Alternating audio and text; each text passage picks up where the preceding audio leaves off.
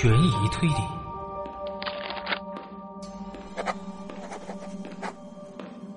都市探案。这里是《杏花怪谈》。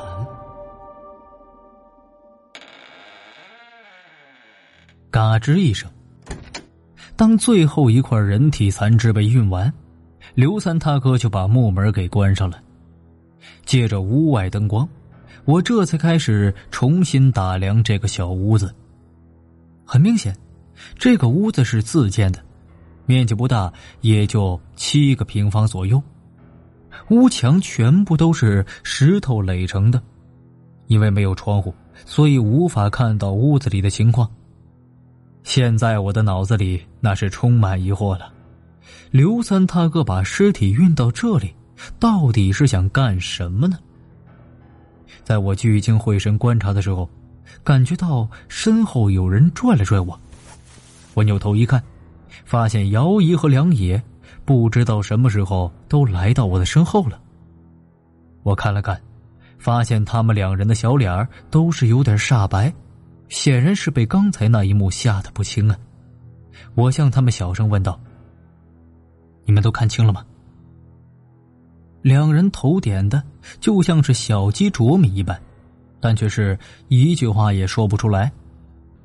我又转回头，一边看着屋子，一边说道：“看来就是这里了。”姚姨有点发颤的问道：“那，那咱们接下来要怎么办呢？”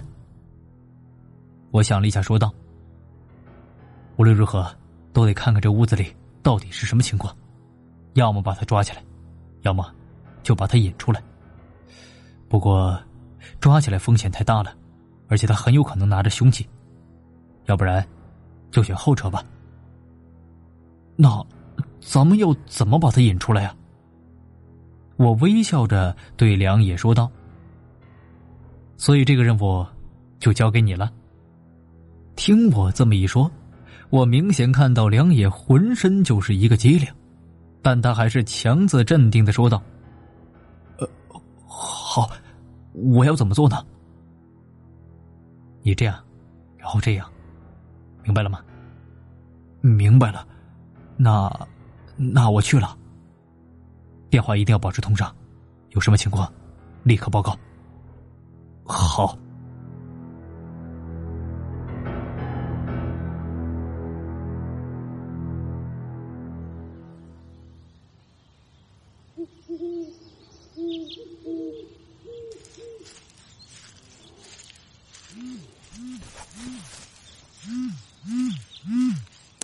喂，亲爱的，哎呀，我不小心在山上迷路了，我转了半天也没转出来。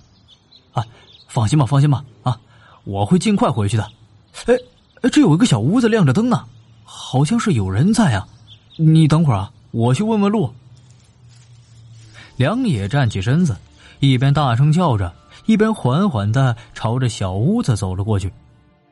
当他看到刚才装尸体的小板车的时候，还是忍不住打了一个哆嗦。等他站到门前，深呼吸了一口气，这才仿佛下定决心一般，抬起手来，一边敲门一边问道：“有人在吗？有人在吗？我在山上迷路了，想来问问路。”但却没有任何人答应。奇怪了。亮着灯，怎么没人呢？哎，算了算了，我再转一转吧。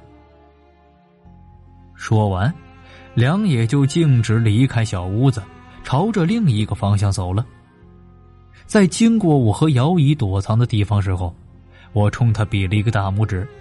梁野苦笑了一下，但却没有停下步子，直到听不见脚步声，四周又归为了平静。姚姨小声的问道：“咱们这样做，真的能把他引出来吗？”你就放心吧，连环杀手是不会停止作案的，更何况是这么好的机会。姚姨是将信将疑，点了点头，便不再出声了。又过了一会儿，就听到那小屋子的木门“嘎吱”一声被打开了。刘三他哥果然从屋子里走了出来，我心中顿时一喜。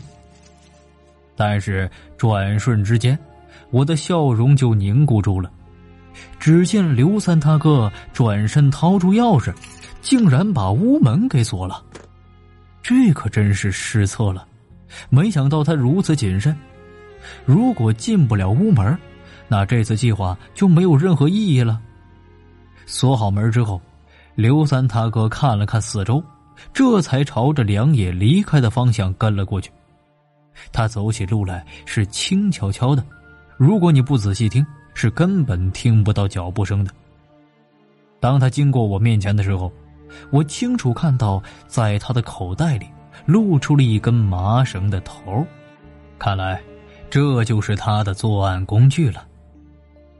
等刘三他哥走远了，我这才拿起电话对梁野说道：“他跟过去了，你加大声音吸引他，注意。”要多加小心呢。明白。收起手机，我和姚姨对视一眼，就朝着小屋子快步走了过去。瞧见面前的锁，我有点犯难，到底该怎么办呢？我可从来没有学过什么开锁技术。你闪开一点！身后的姚姨忽然说道。我心里顿时一惊啊！扭头一看，发现他的手里正拿着一块大石头，他想干什么？姚姨对着我说道：“这木门都腐朽了，咱们也没有时间犹豫了吧？”我点点头，心想这丫头关键时刻倒还真是果决，不惜可能吸引嫌犯的注意力，也要破门而入。瞧见我同意了，姚姨是银牙一咬。把石头高高举起，又重重的砸到了门栓上，就听到咔嚓一声，整个门栓连带着锁头一起掉在了地上。我不敢停留，赶紧推开木门就往里走。姚姨扔掉石头，也跟我一起走了进来。可当我们进入这屋子里，眼前的一幕真的是把我们两人惊得愣住了。姚姨一捂嘴巴，跑到屋外就开始呕吐起来。我的胃里也是一阵一阵的翻涌，看着屋子里的惨状，都不知道该如何是好了。映入眼帘的是一张大桌子，在桌子上有三个铁制的大盘子，垒满了人的骨头。再往里看，居然还有炉灶。在菜板上放着葱、姜、蒜等等调料品，而刚才搬运的人体残肢，现在都是安静的躺在一口大锅里，水已经烧开了，正在咕嘟嘟的翻腾着。再往上看，有用绳子穿起来的腊肉挂在房梁上，不用想我也知道，这也是人肉啊。再往下，有一个泡着药酒的透明罐子，那罐子里装的密密麻麻的，全都是人的眼球。粗略一数，最起码有三十只以上。我忍住恶心，又往里走了走，却发现，在灶台边上放着三个盖着盖的白色大塑料桶。我一伸手就把它打开了。一股腥臭是扑面就迎了上来，这里边装的全部都是人的内脏，还有破碎的残肢。我赶紧把盖子又给盖上，生怕晚一秒自己也要呕吐出来。在这种地狱一般的屋子里，我可真是一秒都不想多待了。而就在这时候，电话里传来了梁野焦急的声音。你们要注意，嫌犯突然反身回去了。听到这话，我心里顿时一惊啊！刚要往外走，就听到了姚姨的一声尖叫。我一咬牙，就快步冲了出去。正看到刘三他哥是满脸狰狞的，用手从后边勒住了姚姨的脖子。我大声说道：“你把他放开！”你们是怎么找到这里来的？我心里是万分的着急呀，姚姨可千万不能出事不然雷警官那里我该如何交代呢？但就在这时候，我却忽然发现姚姨在拼命的向我眨眼睛。我顿时心领神会，于是又装作不再焦急的样子，略带嘲讽的对刘三他哥说道：“我们怎么找到这里的？你还不知道吗？”“知道什么？”“哼，你弟刘三早就把你给出卖了。”男人表情一滞，随即嘴里骂道：“这，这不可能！你他妈的肯定是……”他后面的话还没有说完，让我吃惊的一幕顿时发生了。只见姚姨忽然双手抓住男人勒住他脖子的手，然后左脚往后一撤，放在男人脚后，接着使劲往前一挑，同时双手发力往后一扳，那男人的身体一个踉跄，扑通一声，就被姚姨双手靠后按倒在地了。这一切都发生在一瞬间。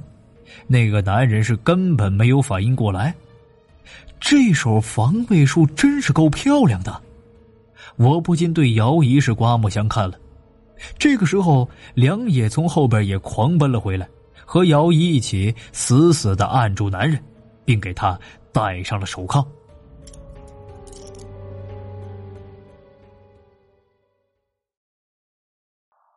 喂，大侦探呢？有什么最新进展吗？你赶紧带队过来一趟吧。啊，这这个有点难办呢。我们现在正准备对抛尸案的嫌疑人实施抓捕呢。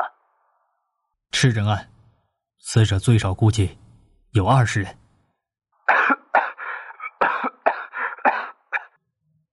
雷警官一口水就喷了出来，一边咳嗽一边说道：“我靠，你你等着，我马上就到。”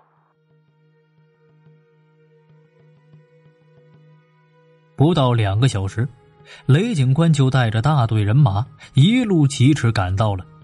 我们在山上的小屋里见了面。抛尸案怎么样了？哎，交给几个同志罢了。对了，你们这里凶手抓到了吗？我点了点头。雷警官又看了看不远处的姚姨和梁野，然后小声对我说道：“我说，他们没给你添麻烦吧？”这可是两个好苗子呀！要是没有他们，我也不可能这么顺利的。雷警官是满意的点了点头，然后对着身后喊道：“去把凶手押到警车里。”两名刑警闻言就去羁押刘三他哥了。而在这个时候，屋子里勘验的法医和痕检也都走了出来。雷警官和我招呼了一声，就跑去听他们的汇报了。我则是回到梁野和姚姨的身边，说道：“雷警官这次对你们很满意啊，看来转正是没问题了。”姚姨点了点头，没有太大反应，估计还没有缓过劲儿来。而梁野则是兴奋的叫道：“我说，那个，呃，那个法医不就是刘法医吗？我天，我终于见到真人了！”我满脸苦笑啊，原来他的兴奋点在这里呀。我又来到了关押刘三他哥的警车旁，我冲着几个刑警打了一声招呼，他们就把车窗放了下来。听到动静，刘三他哥这才转过头来，紧紧盯着我，问道：“真的是刘三出卖了我吗？”我点了点头，但是看着他的眼神，我却察觉到了一丝异样。于是我又问道：“刘三说。”他完全是无辜的，人也都是你杀的。没错，人都是我杀的。我感觉到他的话里有话，于是又问道：“那刘三做些什么呢？”男人咧嘴一笑，然后一字一顿的说道：“他给我带来猎物啊。”